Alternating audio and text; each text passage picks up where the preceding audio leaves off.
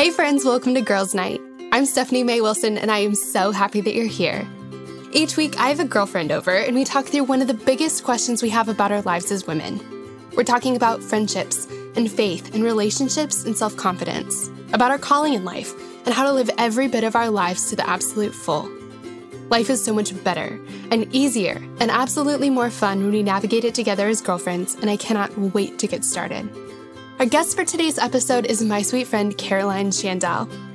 Now, this is her second appearance on the Girls Night podcast, but I just love her so much. I knew we needed to have her back on. So, for those of you who are new to the show, or maybe you missed Caroline's first episode, Caroline is a brilliant speaker, Bible teacher, and writer who just released a brand new book called Good Things Come. Caroline has been a mentor in my life for years, a woman who's taught me so much about who God is and about who I am because of who God is, and I am so happy we get to hear from her again.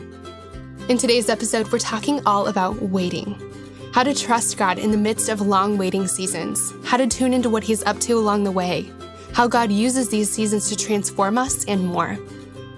Friends, if you're waiting for something today a job, a spouse, an answer, a home, a move, a diagnosis, healing, a positive pregnancy test this episode is for you. God has us, He's taking care of us, and I am praying that you walk away from this episode believing that more than ever. But before we dive in, I wanted to make sure that you've heard the big news. My brand new book is officially here.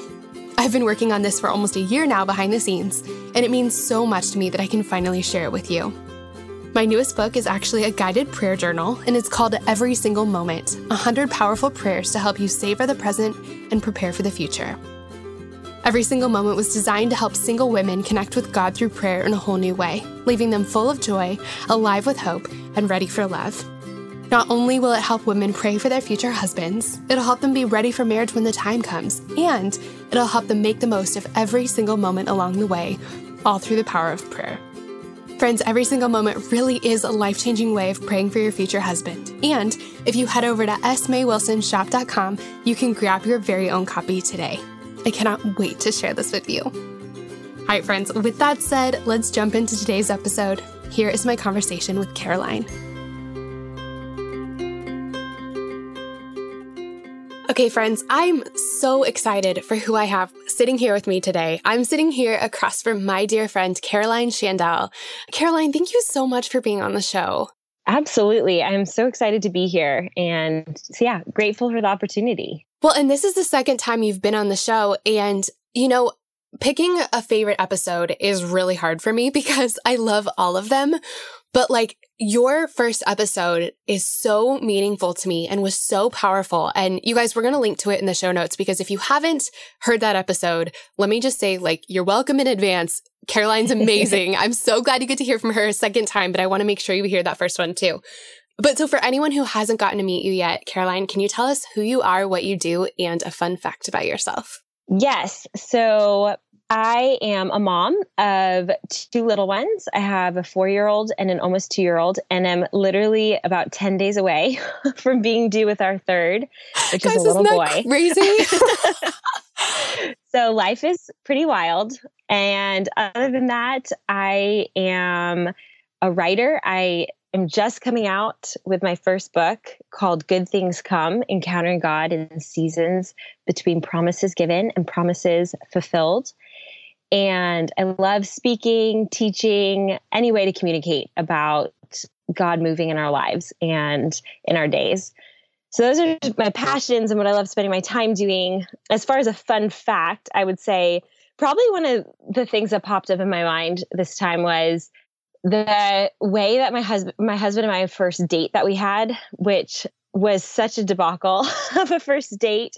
And you know mark so mark and i had been friends for a long time and i had caught wind that he wanted to go out to dinner one night and i thought it was because he's really interested in my roommate who happened to be out of town at the time. And so i thought that we could that he wanted to get to know me and kind of learn out more more information through getting together with me. And so I decided I was going to squeeze in a workout class before showing up to dinner that night. And I literally showed up to our first date sweaty head to toe in workout clothes from our boot camp class.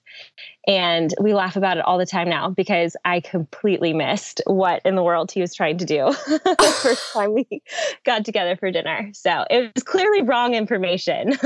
that is so, he's like, does she not like me? Like, why? What does she, is this not a date? And you're like, aren't you trying to date my roommate? That is, that is so yeah. funny. Yeah, it's so I it's just funny because I feel like I'm a pretty perceptive person in most arenas of life and my friends often tease me that like but when I miss it, I just really miss it. And that was definitely one of those times that I completely missed what the dinner was about. So it took a little bit longer for us to get on the same page. that is I I love that. And it's funny. So the anniversary, I guess, for lack I, I don't know what to call it necessarily, but um this week I don't know how many years ago, several years ago is when Carl and I started dating. And uh, so we were telling a friend the story of like the first time we hung out outside of work because, you know, we met um, because we were working together. Yeah. And the first time we hung outside, hung out outside of work, um, it was the vice presidential debate that night. Which is very exciting. Um, and it was on TV. And uh, our friend Daniel uh, I don't know if we want to say his last name on here, um, but our friend Daniel wanted to watch it, and so and he didn't have a TV, and so he said, you know, Carl, I'm I want to go watch this debate. Let's go to Stephanie and Casey's apartment. They have a TV, and so they were coming over to watch the debate, and I never hung out with Carl like outside of work ever. I did not know like personal friend Carl at all. And so they come over to our house and I just wasn't thinking about it. And I definitely wasn't thinking like this is going to turn into something or whatever. And so the way that Carl tells it is like he showed up and I'm in my pajamas. And we, I mean, Casey and I just were not, I was not in date mode at all. Yeah. That was the very, very first time that we hung out and I was eating like a plate of pumpkin pancakes for dinner. And, um, anyway, it's like just, I, I was not thinking that this was the first right. time I was hanging out with the guy I was going to marry. Right. but I love it. Yeah, but somehow it worked out. somehow it worked out. Yes. I feel like mm-hmm. maybe, mm, mm, yeah, we're at our most charming when we're sweaty and in pajamas. I think so. well, guys, I like I said, I'm so excited that you get that you get to meet Caroline. Um, Caroline and I have known each other for a long time now, and Caroline, you've always I said this on the last episode, but you've always been like when I grow up, I want to be like Caroline, just in so many ways. And, and especially in my faith, I just, I have always, always looked up to you. And I've learned so much about God from you. There's so many things that I know about God in so many ways that I communicate with him. And I know that I can communicate with him because I learned them from you. And so anyway, having you on the show is just so special to me. And Thank I'm you. so excited about your book. Thanks. Oh man, good things come, you guys. I am so excited about this book. So before we talk about anything else, can you tell yeah. us like tell us more about the book and how it came into being? Like why why you wrote on this topic? Yeah. So I this has obviously been a long time coming and working through the idea of how do we encounter God in seasons of our lives that don't look like the way we want or expected or imagined that they would. And I think the book really came about as I began to walk through all kinds of seasons in my life, realizing that that tension of what still wasn't like the things that I still was longing for and hoping for that that I was waiting for it to happen that it didn't really matter what my circumstances were. It didn't matter if I was on wild adventures around the world, if I was in a dating relationship or newly married or having my first child, there was still that tension that was so present. And I think as I kind of walked through all these different seasons, it became evident to me that this place of tension is actually such a powerful invitation. And that's a place when we're in the middle of what still is not yet, that that's where God really meets us, where he works in our lives and where we change and become. And so the book really is about how do we reconsider the waiting of our lives, not as what God's withholding from us, but in fact, what is He offering to us? How is He moving in the middle of exactly where we are, growing and maturing us in this place? And so, and changing the way we see the waiting seasons of our life, not as this thing that has to be endured, but really, this is the a powerful moment to experience God and encounter Him right where I am. And honestly, the book, a lot of it came about as I was um, in South Africa about 10 years ago. And I had this really powerful ex- experience one night in South Africa where my group and I were held up at gunpoint.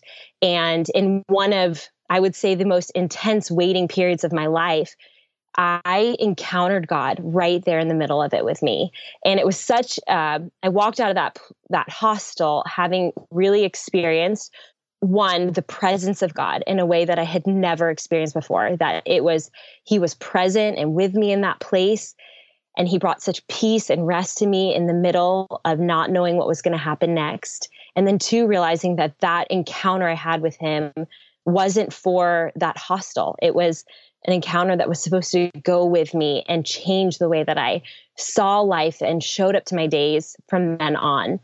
So the book really is is me unfolding the process of the last 10 years of waiting and reconsidering it as just this really powerful opportunity with God to meet him and be changed by him exactly where I am. Okay, I have so many questions right now. One of the things I do, I want to say though, is Caroline, you know that I have a course uh, called Love Your Single Life. And, you know, it really is what to do in the midst of the waiting. And mm-hmm. one of the mm-hmm. things that I, you know, we're right in the midst of the course right now. And so one of the conversations I've had with so many women over and over again is hearing them say, like, I just wish that God would just tell me what was going to happen here. Like, I just would feel mm-hmm. so much mm-hmm. more peace if I could just know you know, I'm not getting married. So great. Like, let me just kind of get on board with that. Or, you yeah. know, you are getting married. It's happening in four years and it's going to be great. So just chill out mm-hmm. in the mm-hmm. meantime. I, you know, I've heard from so many women say, like, I wish I just knew how this was going to turn out. But I'm glad that you pointed this out that it really, waiting is like just something that we find it's a, it's a state that we find ourselves in for so many reasons in so many seasons because if it's not one thing it's another and it mm-hmm. really does feel in the moment like if this thing right in front of me was just resolved then i would feel peace and i'd be fine like i don't mm-hmm. care what's mm-hmm. after but that's actually not true because once you meet that person then you're waiting to get engaged and that like season feels like it's going to last forever and and you have you have no idea when it's going to happen. You have no idea when this next chapter of your life is going to start. But then it does yeah. and then you're waiting for your wedding and then you know once you get married then you're you know it's next it's babies or next it's whatever. And the seasons of waiting are are hard and they're one after another there's always this tension and so i'm really glad that you said that because I really do think that I know I've had this idea of, okay, you know, I have to get through this one season of waiting and then it's sort of smooth sailing from here. And it's just, we're always kind of living in that, mm-hmm. you know, in a million different ways. We're living in that, not yet. Yeah. Okay. Can you tell us what happened in that hostel? I feel like I can't move on without us hearing that story. Yeah. So our whole hostel got held up at gunpoint. And there was a moment where I was called out of the group and had a gun pointed at me and was told that if our teammates didn't start being able to give him more things that he was going to take me out and use me as an example and in that moment i breathed in the presence of god with me and i just remember having such found revelation in that moment of the words you cannot touch me that's just what i heard in my spirit i just knew it that no matter what this man did in this moment, he could never touch the spirit of God in me. And ultimately, the uh, they left the hostel. They had found what they were lo- really looking for, which was a large sum of cash in a, a safe that was in the hostel, and probably not wanting to to get caught in the middle of that, they left. And we were the next day. We all left the hostel and began to unpack the whole situation that we had gone through and for me, I mean, it was one of those moments of life that the way I saw things really changed from that moment on. And I walked away so empowered in a way that I hadn't experienced before of realizing who I am is completely connected to God's spirit in me and what God says about me and what God is doing in my life. And because of that, even in the middle of really intense circumstances, they do not get the right or power to overwhelm or overcome exactly what God's doing or the plans that He has for me. So it was an definitely the most intense waiting, like I said, of my life and the most powerful. I mean, I really walked out having met God in that place. That is crazy to me. That is so crazy. And I, one thing I feel like we should say as people who have traveled extensively, I know both of us have, um, and you even yeah. more than me, is like, that doesn't happen very often, right? Right. Yeah, it definitely does not. Just that was definitely a very unique experience. yes, yes. That has never happened to me traveling and and Caroline, I know you've been in a ton of places and you spent a lot of time in South Africa without that happening, right? Right. Um, so absolutely. Just so yeah. that everyone, I, I don't know if anyone else immediately jumps to like worst case scenarios in their head the way that I do, but I feel like for all right. of us, that's not, that doesn't happen, you know, as frequently as not at all. we're afraid it does. So yeah, um, that was very much just like a, a unique experience for sure. Uh, and one thing I was going to say, Stephanie, when you were talking earlier about how the women in your course want to know, well, if I just know when, like if I just know when, then I'll be okay what I think I realized in the whole idea of waiting is that there's such mystery to it. And ultimately, as much as we want the mystery to be solved or the mystery to be overcome somehow, the mystery of what God is doing and how he does it always remains because the mystery is what ultimately draws us into an active relationship with him. And if we know the answers, if we know exactly when things happen, then we immediately create space with God because we don't need him if we know how things are turning out. But the mystery of I don't know when and I don't know if and I don't know how is again, if you can consider it from a different place, it becomes such a powerful invitation of so because I don't, God, I'm just going to draw in deeper to you. I'm just going to sit here longer with you. I'm going to trust you all the more with the deepest desires that I have. And I think it's in that trusting that we are prepared for what the next thing is. Because if mm-hmm. we knew, it's like, I'm trying to think of a good example. Like, there's a difference between climbing a mountain and getting just, you know, airlifted to the top. Like you get to the top faster and it's way less sweaty and you have to work way less hard, but you don't have all the experiences mm-hmm. along the way. You don't get stronger. You don't grow. You don't. So, so the, the, the top isn't as sweet if you aren't walking your way up. And I think that's been one of the things I've been so passionate about talking about for the last, you know, however many years. And actually what my new book is about is just that it's actually living in the present and it's savoring the present that mm-hmm. is what gets you ready for that future. So you can't mm-hmm. like, if, if you just had the answer and you just kind of hunkered down and hung out and knew that it was coming, it wouldn't come in such, it just wouldn't, it would be lacking something because yeah. you wouldn't have walked, you wouldn't have walked the road. It's, it's, that road is important. Mm-hmm. So I know that there have been several of these, Caroline, but other than in that hostel, my gosh, can you just tell us like what have been some important seasons of waiting in your life?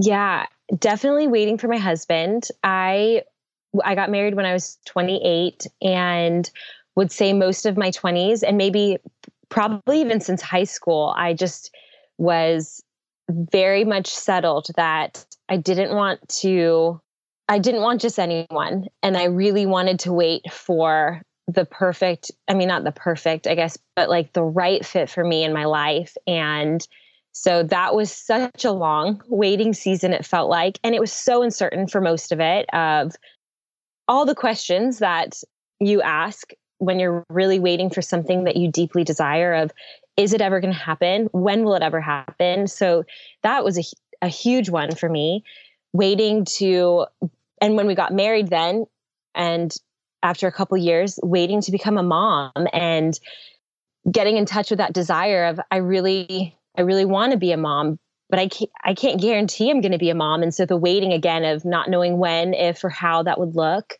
the book was a huge one that has been such a journey for me. The book in and of itself has taught me so much about waiting and the moments that I needed to push past and move forward in the middle of my waiting and the moments I needed to sit back and settle and rest into where it was has been a big part. So, and then just with dreams and hopes of mine in life that I'm not seeing today, I'm not experiencing, but I still carry so deeply within me. And so holding them as, okay, I'm not living in that place right now, which means that there are things that God is working out in me and doing in my life right now that I hope will change and grow and prepare me for when I could see that dream come to be.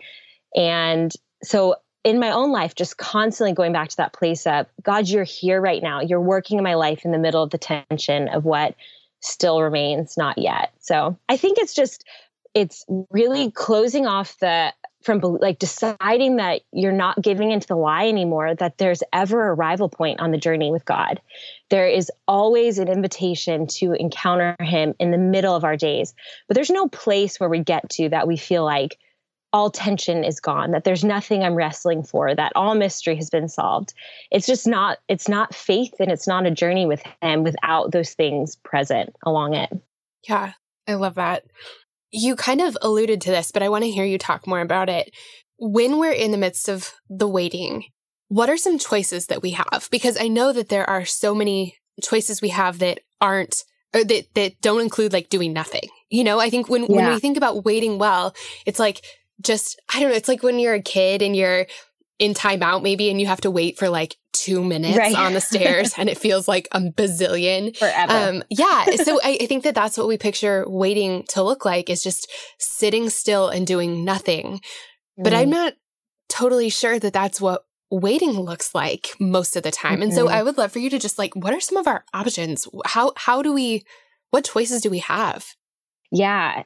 So, the waiting that I'm talking so much about throughout the book and just in general is definitely waiting that's active partnership with God. That, like you said, it's not the passive sitting on the sidelines of my life, watching life pass me by as it will or won't happen, but really getting into the middle of my days and making choices that are partnering, that are joining God in what He is doing in the middle of where I am. And I think the key in all that really is discernment. And it's a really big word to say, figuring out like what is the unique things that God is doing in the middle of my life in my season where I am. How is he leading? What is he saying? That's what it means to discern is to kind of tap into that place of asking God, okay, what are you doing in the middle of what's happening or isn't happening right now? Because I don't think that waiting suggests always doing nothing or just passively sitting by. I think, in fact, waiting is suggesting to us the idea of intentionally considering what is God doing, where is He moving, and how is He leading. And so, some of the choices that I talk about in the book specifically is um, one, the choice to do something, that there are moments that we have just got to get up and move in the middle of our waiting. Sometimes our waiting can even be this like shield of keeping us safe because if we really stepped out into some stuff, we'd have to face some fears or we'd have to face some some things head on, some lies head on. And so sometimes it can be safer to just call it waiting and sit where sitting back where we are. And so there are moments that it's the choice to to do to get up and move. And this book was such a big example to that in my own life of making the choice finally of I'm just going to do the thing in the middle of where I am. I'm not going to wait until my season changes to or wait for someone to validate me as a writer in order to write my first book. I think a lot of creatives who are doing crafting things ultimately have that experience where they have they've all realized like no it's in the middle of where I am that I've got to decide who I am and begin to move towards that. I think there's the choice not to do that is a huge one in the waiting. And what I mean by that is the moments specifically where we have to make choices in the way we think about things to just shut off the lie. You know, most of us can have, can go to that place of discrediting ourselves or disqualifying ourselves in about four thoughts. So if the job interview didn't happen or pan out the way we wanted one more time, we can immediately just go down that rabbit trail of just ejecting us out of having any worth or out of what uh, hope for what God God may be wanting to do. Or you know the date doesn't ha- doesn't pan out into a relationship. And so again we can just like go down that that thought pattern one more time and get back to that place of it'll never happen. No one will ever want me. I'll always be forgotten. And just that like bad thinking place. And so sometimes in the waiting i think the most powerful choice you can decide is just I'm not going there. I'm disappointed that this didn't happen. And I'm still hopeful God's doing things. I'm really sad that that person doesn't want to pursue a relationship with me, but I'm really excited for who may come ahead. Uh, other choices are the choice to get back up. Sometimes, you know, we're going to fall, we're going to fail, we're going to mess up in the middle of it. And so I talk about the idea of quick recovery. What does it mean to just get up quickly and keep moving? And then there, I would say, to the choice to rest in the middle of our days, just to decide that whatever is today is okay. I think that's a really powerful choice we can make. Even if today isn't everything, just finding gratitude and for what is and just saying you're good as you are, even if you aren't everything that I want. And one final choice I'll mention is just the choice to take back promises into our current day, because I think so often we can live in the middle of our waiting, just deciding that, well, when things change, then I'll experience this, or kind of setting off promises that God actually has for our days, like the rest He wants in our lives, or the faith He wants us to live into, or the confidence He wants us to walk in. And we can begin to think, well, when this thing happens, then I'll be that person, then I'll do that thing. And it's just such a false way of living life, just always waiting for tomorrow to bring the promise that actually today is meant to hold. And so taking back those promises and deciding, no, in the middle of exactly where I am today, that is where I get to experience God and and live into the things that he has for us. And so really making the decision of I'm not going to be defined by my circumstances or my season, but I'm going to be defined by the voice of God over me and what he wants to do in me right here. Uh I think everyone is sitting here with their minds just totally blown. I feel like uh, if everyone wants to just pause that and back it up and take a bunch of notes, or we'll just get Caroline's book. Um, Caroline, there were so many things in there that I just, oh, like I just feel like I need to lay down and just process them. it's so good. It's so good. And one thing that popped into my mind was, you know, a verse I just love is John 10 10, and it says, The thief comes only to steal and kill and destroy, but I have come that they may have life and have it to the full. And mm. I think mm. that we really do think I'll have full life when dot dot dot when this happens. And I think I posted something about this on Instagram the other day because I was thinking about it so much that that verse does not is not specifically talking about life after we have walked down the aisle. Like it is not saying, I have come that they may have life and have it to the full once they are married. It is yeah. today. That is a promise today. That is, that is what Jesus says he has for us today in mm-hmm. our current circumstances, no matter what they are and no matter what kind of waiting we are in the midst of right now. Mm-hmm. It's so true. Yeah. And that's what I'm so passionate about is just, I want I want to be someone who lives well my story today, that shows up in the middle of it and is really purposeful and powerful about how I live it out. And that's that's what I want for everyone around me as well is that waiting or not, tension or not, that we're being so faithful to be fully us in the middle of whatever our day may hold even if it doesn't have all the things we really want or all the things we're waiting on. But the fullness of life is a promise, like you said, for today, exactly where we are. Oh man, I love that. Caroline, there's a story, and I don't know if you tell this in the book or if you're planning on telling it today, but I'm gonna put you on the spot. Yeah. You in in last time we talked on the podcast, you told a story about waiting for a house that mm-hmm. just is the most and like how you handled that waiting that just meant so much to me. Can you like tell us that story? Yeah. So at, the story about the house is that when I was about seven months pregnant with my daughter, so this was about four years ago, I really wanted to nest and get more space. We were living in a tiny condo, and I had all the dreams of creating a nursery and getting to scour Pinterest for the cute pictures. So I began looking around in Atlanta for uh, more space so that she'd have her own room. And I found this house. It popped up probably 10 minutes before as a rental house. Um, the posting was like 10 minutes before I saw it. It was perfect. It was this cute little Atlanta bungalow. And I was just sure that I was the first person who had listing and it was meant to be ours. So I wrote them immediately saying I wanted it. What could we do? How could we get our application in quickly? And they wrote back and said, You'll have to wait until the open house. We're going to do one in a couple days. And when you show up for it, uh, after that, everyone can submit an application who's interested. So when the open house came, I went with my friend and we walked through the doors. It's just it was down the street from some good friends, and I just loved it even more seeing it in per- person. It just felt, it was that feeling of like this is this is home. It just felt like home for us, and I got really excited about it. Came home, told Mark all about it, and we went about trying to get all of our information together to send in our application. And so we did and there was a lot of people were a lot of people who were interested in it. And a few days later i got the phone call that said we had a ton of interest. We went with the family with the highest gross income and it wasn't you.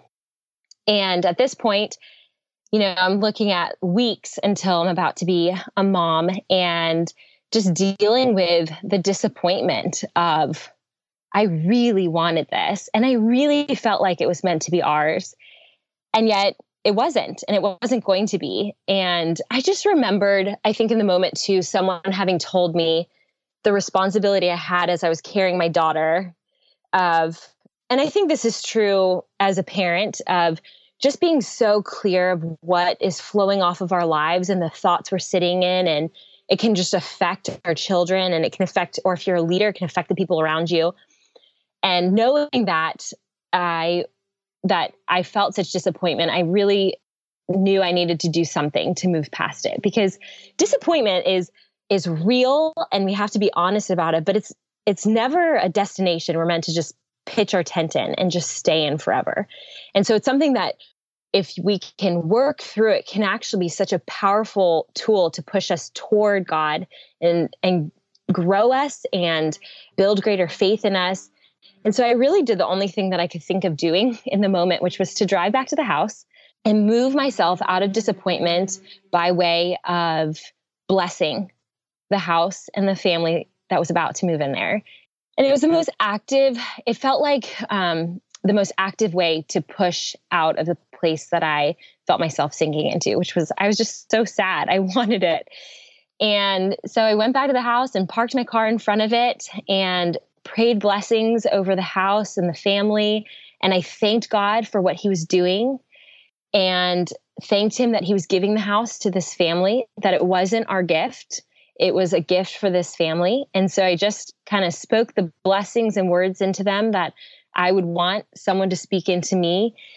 And I remember saying, and for all the families who live in this house afterwards, and just trying to kind of send off just this beautiful blessing into this place. And so we um, drove back to my condo and I really settled that this condo was the place that we were going to bring home our daughter and that this was our gift. And it wasn't everything I wanted or imagined, but it was good. It was really good as it was. And that was such a big moment of growth for me, of just deciding that kind of what I was saying before the choice and the waiting to just say, whatever is, is okay it, it wasn't everything I wanted, and I didn't have to pretend it was, but I could be so grateful for what actually was in front of me. And so we lived in that condo. We ultimately moved to Florida for a year and a half. And so about two years later, needed to, we're coming back to Atlanta to settle. Now we live in Florida and are trying to figure out how we're going to find a rental property here in Atlanta when we live so far away and things go so quickly. And sure enough, on a whim one day, Mark had been prepping me that we're probably just going to move into an apartment short term at some complex here until we could get our feet on the ground. And I obviously it wasn't what I wanted, but I was I was okay with it. And then I looked at my phone one day and I couldn't even believe it. Like literally posted an hour before it was the exact same house. And I I just remember looking at Mark and thinking like if God does this, not that he had to, but just the like, if he does this for us, I won't even know what to do. Like, just the kindness of this gift that he could maybe give back to us that I had completely released.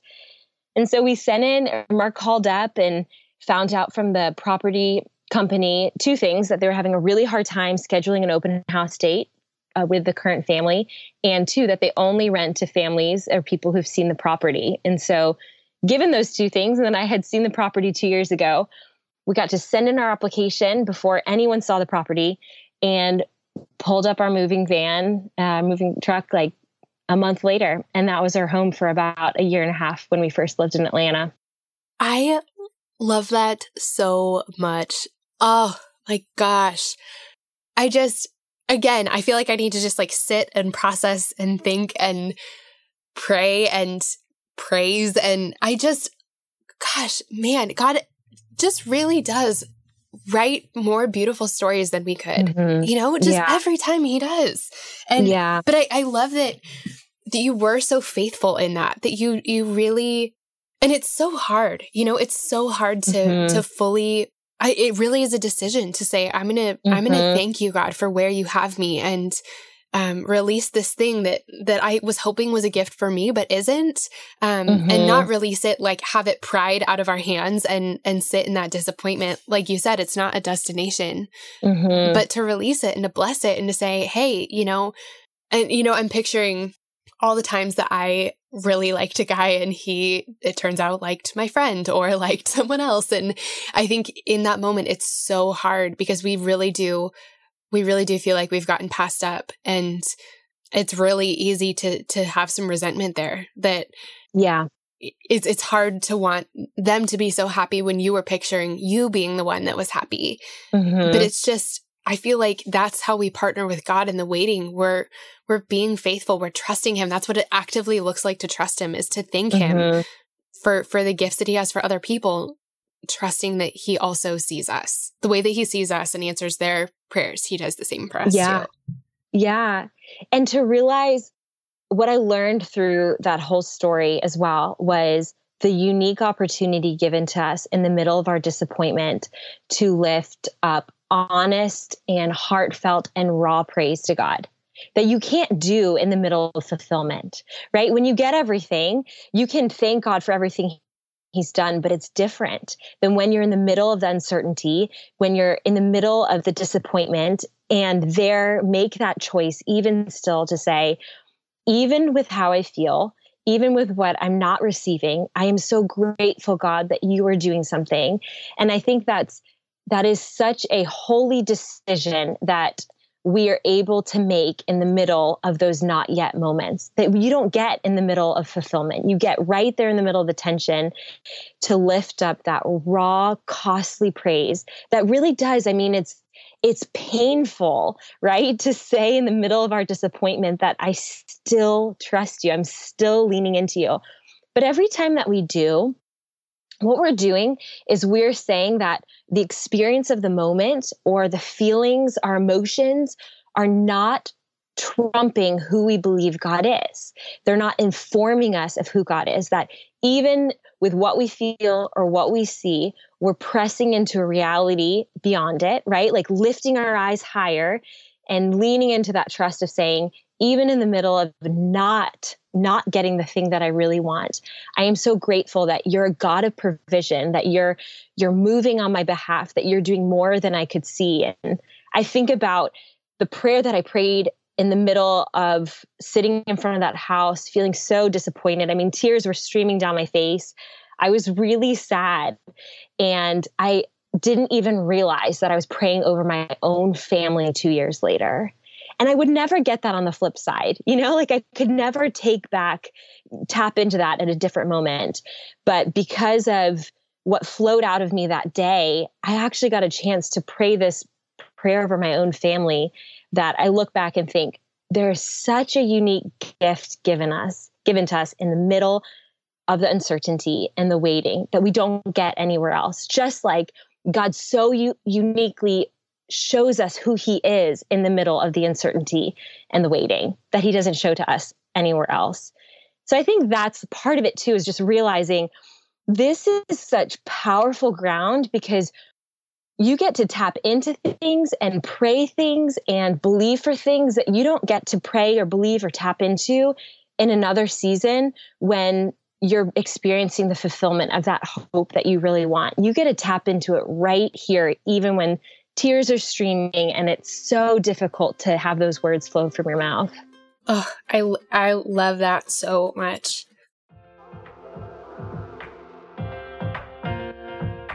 Shout out to Claritin for supporting this episode and providing us with samples. Friends, springtime is finally here, but that also means allergy season is in full swing. I have always struggled with allergies, and I don't know about you, but I am especially allergic to cats. More on that in a second.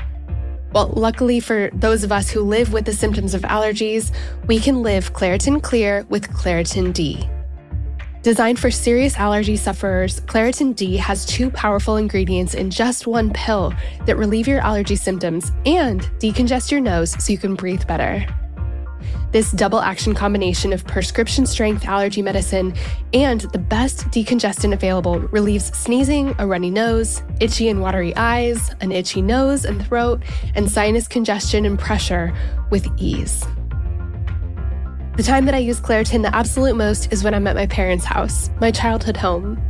They have this absolutely beautiful cat that they love, and I like, except for the fact that he sheds so much. So that means that I'm basically sneezing from the second I arrive home to the second I leave, unless I take Claritin. My dad has even started having it ready for me right when I walk in the door. Are you ready to live life as though you don't have allergies? It's time to live Claritin Clear. Fast and powerful relief is just a quick trip away. Ask for Claritin D at your local pharmacy counter. You don't even need a prescription. Go to Claritin.com right now for a discount so you can live Claritin Clear. Use as directed. Claritin, thank you so much for sponsoring our girls' night. We love having you.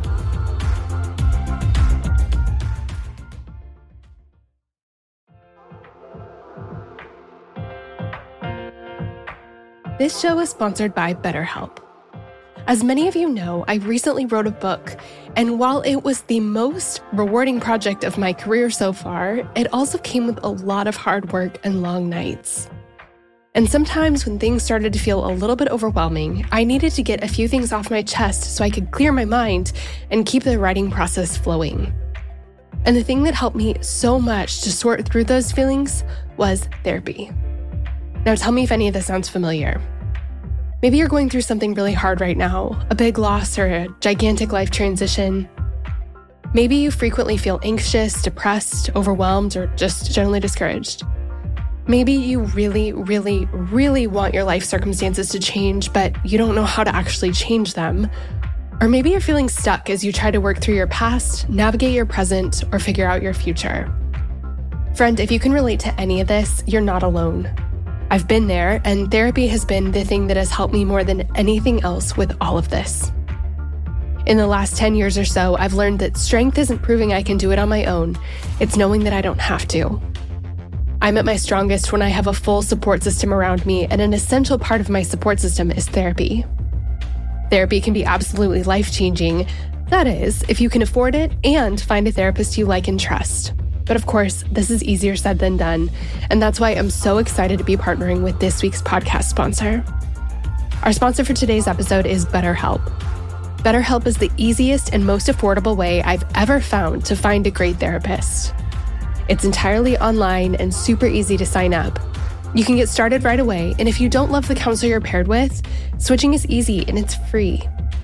If you're going through something hard in your relationships, or if you're in a funk you just can't shake, if you've been feeling anxious or depressed lately, or if you're feeling stressed and you need help balancing your everyday life and schedule, BetterHelp is an incredible resource for you. And I'm so thankful that they've given me a promo code that I can share with you to make it even easier to get started. Get it off your chest with BetterHelp. Visit betterhelp.com slash friendship today to get 10% off your first month. That's BetterHelp, H-E-L-P dot com slash friendship.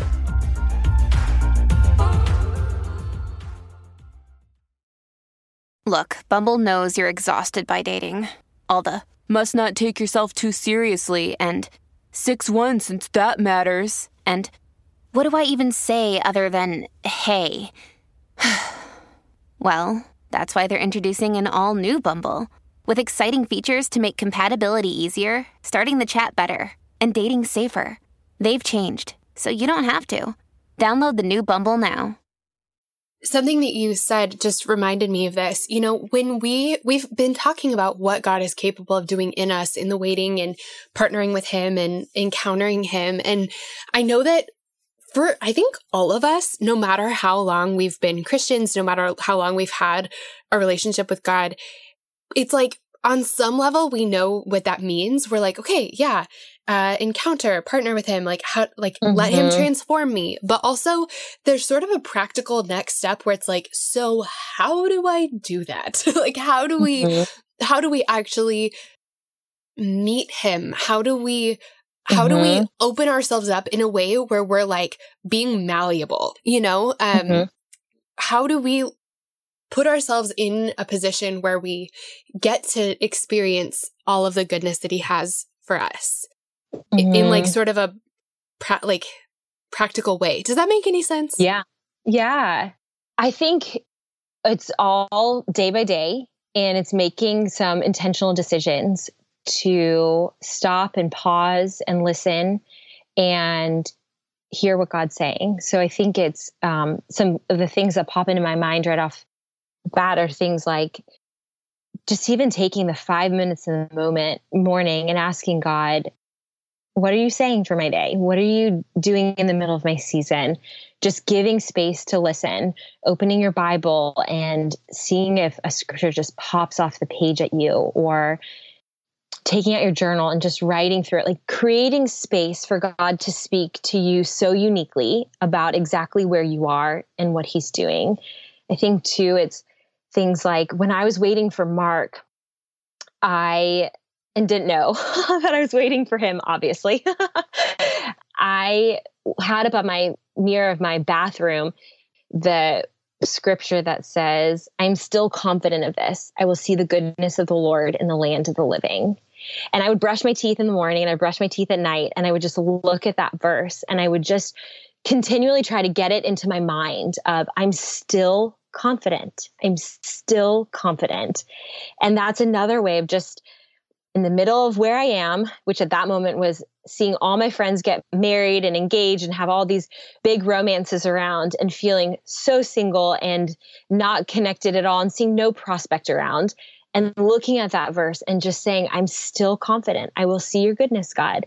And then obviously the next line says, wait for the Lord, take heart and be strong and wait. And so that was such a key verse to me in a, in a season of waiting. So it could be finding the verses that just speak to your season. I think another thing is learning the practice of gratitude, especially in the moments of disappointment or where you just feel so discouraged, right? And you could go to that place of beginning to just sit in it more and more and more, or you can decide, no, I'm going to purposely lean into gratitude. I'm going to lean back into what God's doing. And so I will all the time, I will just, if I'm starting to feel really discouraged in life, I will just out loud begin to say, God, I'm so thankful I'm so thankful for my family. I'm so thankful for my friends, God. I'm so thankful for a church that is a safe place for me to go. I'm so thankful for the food that's before me today, the shoes on my feet. Like I just start rattling off every single thing that I can think of that is such a gift in my life to remind me that I don't live in lack. I don't live without. Like God is doing so much right in the middle of where I am. And last thing I would say is just kind of what we did on the podcast last time, but declaring over yourself, like taking hold of your own voice over your own life and your own season and just speaking forth the words of life and blessing over you. And, you know, we're so quick, I think, to speak the negative thoughts or words over our life and over who we are. And so being even more intentional about pressing into God says, like, this is who you say I am. This is what I believe you're doing, and really out loud. And I think I mentioned it last time that our daughter does it.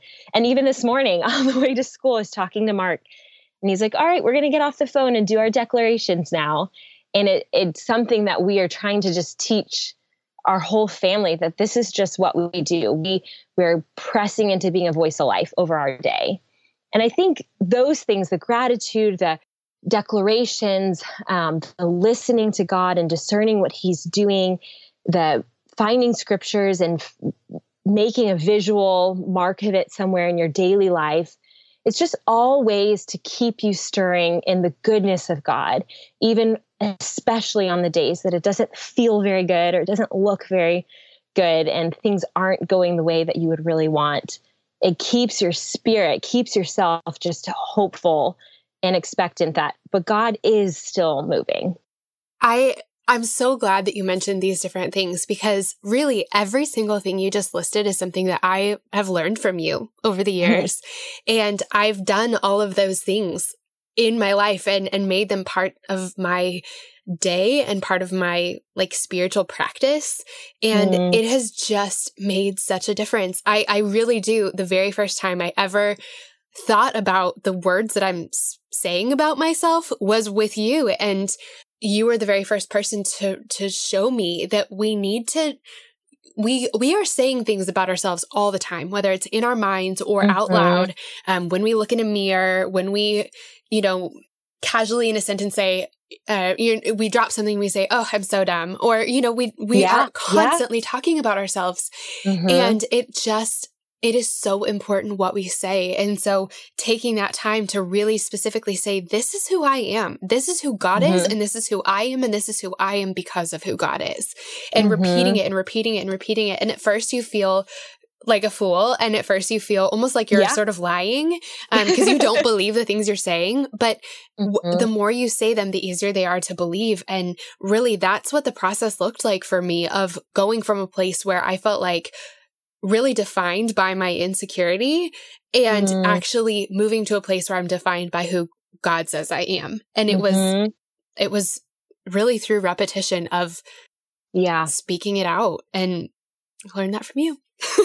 and it's uh, yeah it's such a practice of just building it in so that you get used to doing it because you know i think god is always wanting to upgrade us right he's always wanting to call us higher to see things higher to join him in a higher place and so all these practices to me are when we're talking about partnering with partnering with god it's the idea of just we're joining and pulling him pulling us higher and so when you can see everything that's going on in your life just a little bit higher, then you realize that, okay, that isn't the most defining thing right now. And this actually is what God's doing. This actually is what He's saying over me. I'm not dumb. I'm not insecure. I'm actually confident and settled. And, you know, so just to me, it's like joining God in the upgrading of where He really wants to take us, which is just so much higher to see things from a, a greater vantage point. Yes. I, you know, as you were talking, I was thinking about the idea of God transforming us and how we, you know, like if you give someone a hug, the, there's that game that's like light as a feather, stiff as a board or something, you know, like yeah. there, there are times when we are so rigid, when every muscle in our bodies is just like, just tight and tense and where we become sort of immovable. Mm. I think that sometimes we can become that way when it comes to growing and especially in the waiting, especially I feel like disappointment just hardens us after mm-hmm. after a certain amount of time if we let it. And so I think that, you know, if as we're in hard seasons, it's our part of the equation is to to let ourselves be wiggly enough to be moved, to be mm-hmm. changed. And I feel like that looks like not numbing ourselves, you know, like that's something that I've been convicted of lately is it's really hard to hear from God. It's really hard to have a good sense of what he's saying and what he's doing when there's not one moment of my day where there's silence. Mm. And you know there there are always opportunities to do the harder thing, to do the thing where we're like, oh, I really don't feel like doing that, but I know I should. It's actually mm-hmm. doing that thing or I'm really stuck in this area of my life and I know I need to do something about it. And instead of putting it off, we ask for help. Like that's, that's partnering with God. That's taking the opportunity he's giving us to, to grow and to change and to be different and to be better. Mm-hmm. And so I, that's just, those were just a couple of the mental pictures that came to mind as we were talking about this is just being wiggly enough for him to yeah. to move us and and taking the opportunities that are placed in front of us by doing the thing that deep down in our, in our heart we know is like best for us you know mm-hmm. and i think with that that releasing what something has to look like while still holding expectancy for what God wants to do. And what I mean by that is, you know, I think so often we become so specific on the way that a prayer needs to get answered or that God's going to fulfill this dream or this hope in our lives that it can become such this rigid expectation of the parameters, like what it's going to look like, feel like, when it's going to happen. And then when it doesn't, we feel just all the more discouraged and disappointed because what we want isn't happening the way that we expected it to. And I see that in my marriage. Like, if I begin to put expectations on the words that Mark has to use in order to affirm me, then all of a sudden it just takes all the life out of the journey, right? It just is this very rigid box that he has to perfectly fit into. But with God, it's the idea of releasing the expectations and, like you said, getting loose and willing to have God move and mold us the way he wants while still holding expectancy that, God, you're doing something. So I don't, I didn't get the job that I really wanted but you're doing something. And so I'm going to hold that expectancy, even though my expectation may not have been met. And I think it, we can get so caught sometimes in just holding to exactly what something has to look like. And the, the place to get to is just release it enough to say, I don't know how it's going to look, but I really expect that you're going to do something amazing. It's when the example with Mark, I feel like we've all found ourselves in this position more than once where it's like, I want to be taken on this kind of date. And we get so specific that if we're that specific, usually if it's going to happen, we have to like lay out those expectations. Like you have to, if, if it's that clear in your head, then at some point you're going to have to say, this is what I want for my birthday. Exactly. Right. Otherwise they're not going to be able to guess it. And then when you get it, it's not as fun. It like yeah. takes so much yeah. of the joy out of it. Whereas if you got something slightly different for your birthday, or if the date went a little bit differently, or if Mark tells you in his own words how much he loves you and why, it's yeah. actually so much more special than it would be if it was so contrived. But we, mm-hmm. you know, have have all this time to kind of build these expectations. But yeah, when they come true, even if they come true exactly the way that we were hoping, because we held so tightly to them, they don't they don't yeah, they don't have any life in them anymore. Yeah, yeah, exactly. We've like sucked out all the joy in the life of the gift. Yeah. Because we were so rigid of what it had to look like. Yeah. Yes. So, Caroline, I have just two more questions for you. And this next one's a really hard one. So I'm really, I'm, good luck. uh, but I, I, really, I, I know that all of us are asking this. Mm-hmm. What about when God doesn't do the thing that we were hoping he would do? Like, what do we do then if it's just like no after no after no? Yeah. What, like, do we give up? Do we, did we hear him wrong? Do we, like, what conclusions do we come to? How do we move forward? How do we, do we let go? Do we keep holding? Like, what do we do when it's just consistently not happening? Yeah, I, I think this is such a good question because this is real life, right? Like real life is that no matter how long we wait, it does not demand God to move. It does not guarantee he will do the thing that we want him to do. It doesn't mean that God ever owes us, no matter how long maybe we've held out for something, because ultimately it's all a gift. It's all a gift from Him. And so, even when we have waited and waited and waited, there is still the possibility that we may not taste or see or behold the thing that we really want to see. And in my opinion, that is some of the most holy ground of faith is the moments when God doesn't. Because that is when we ultimately are wrestling with who is God in the middle of what hasn't happened or I haven't seen. Like, who do I believe him to be when this didn't, this isn't happening? And one of the most powerful scriptures to me about this comes in Daniel 3, when Shadrach, Meshach, and Abednego are about to be thrown into this fiery furnace. And the king, because they're not willing to essentially denounce God and worship the other gods. And so the king at the time, this guy named King Nebuchadnezzar, is about to do this. And they look at the king and they say these words that are such powerful words, I think, about what it what we do, the choices we make when God doesn't do what we when God still doesn't do the thing that we really want him to do. And they say back to him the words that we believe God is willing and we believe God is able. But even if he doesn't, essentially we believe God's willing and we believe God's able. And I think what do we ultimately do is we can't force God to have things happen in our lives, right? We can force all kinds of things on our own. But if we want to be doing the things that God has for us, we can't force anything to happen at a certain time or a certain way.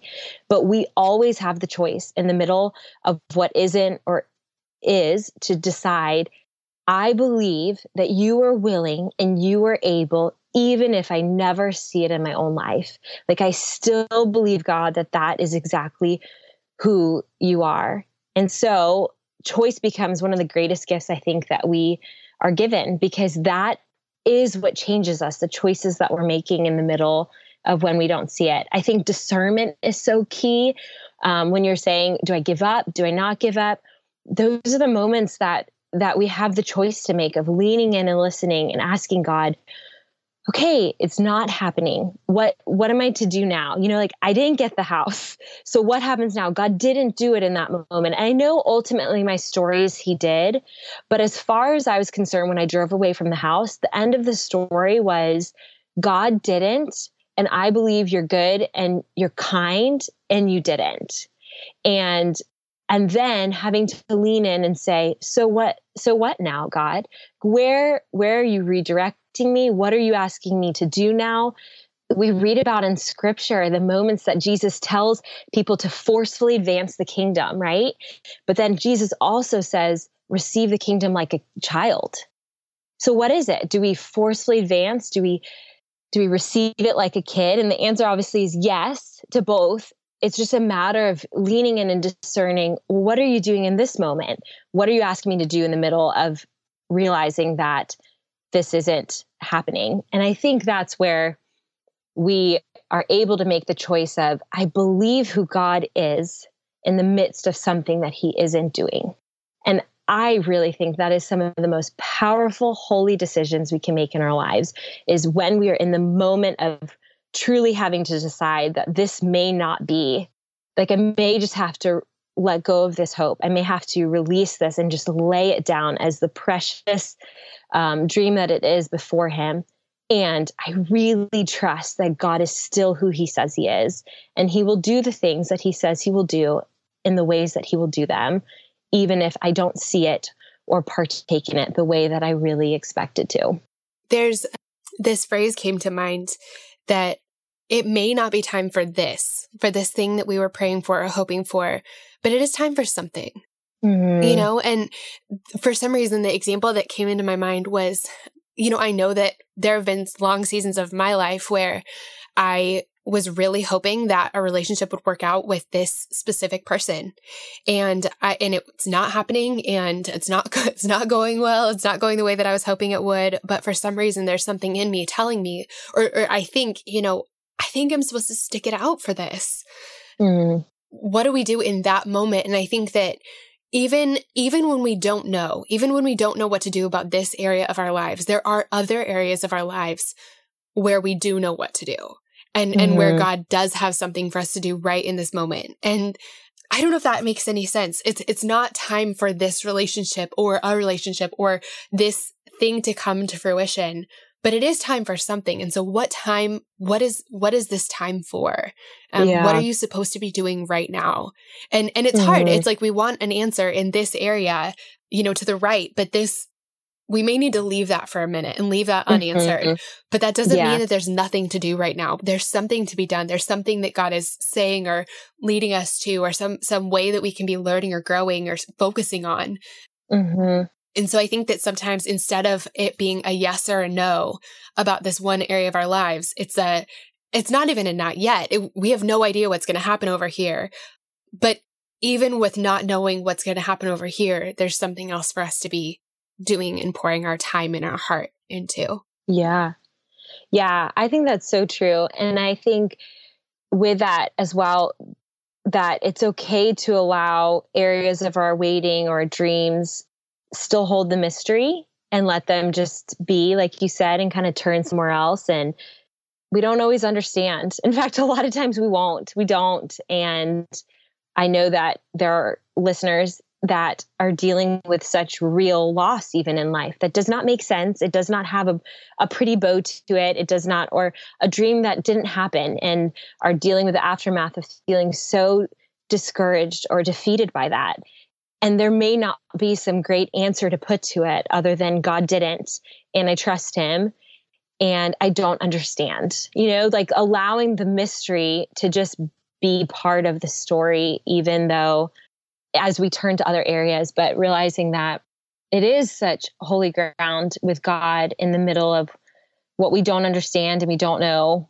why he didn't do things and we may not get those answers. And I love what you're saying about focusing in on the things he's doing and being okay that certain things will just hold mystery longer than we ever anticipated them to. Yeah. That reminded me of uh, a verse in Philippians 4. And Philippians 4 is like one of my favorite parts of the whole Bible, really. And I just want to read this because I think it's, it just speaks to exactly what we're talking about. Okay. So it says, Rejoice in the Lord always. I'll say it again, rejoice. Let your gentleness be evident to all the Lord is near.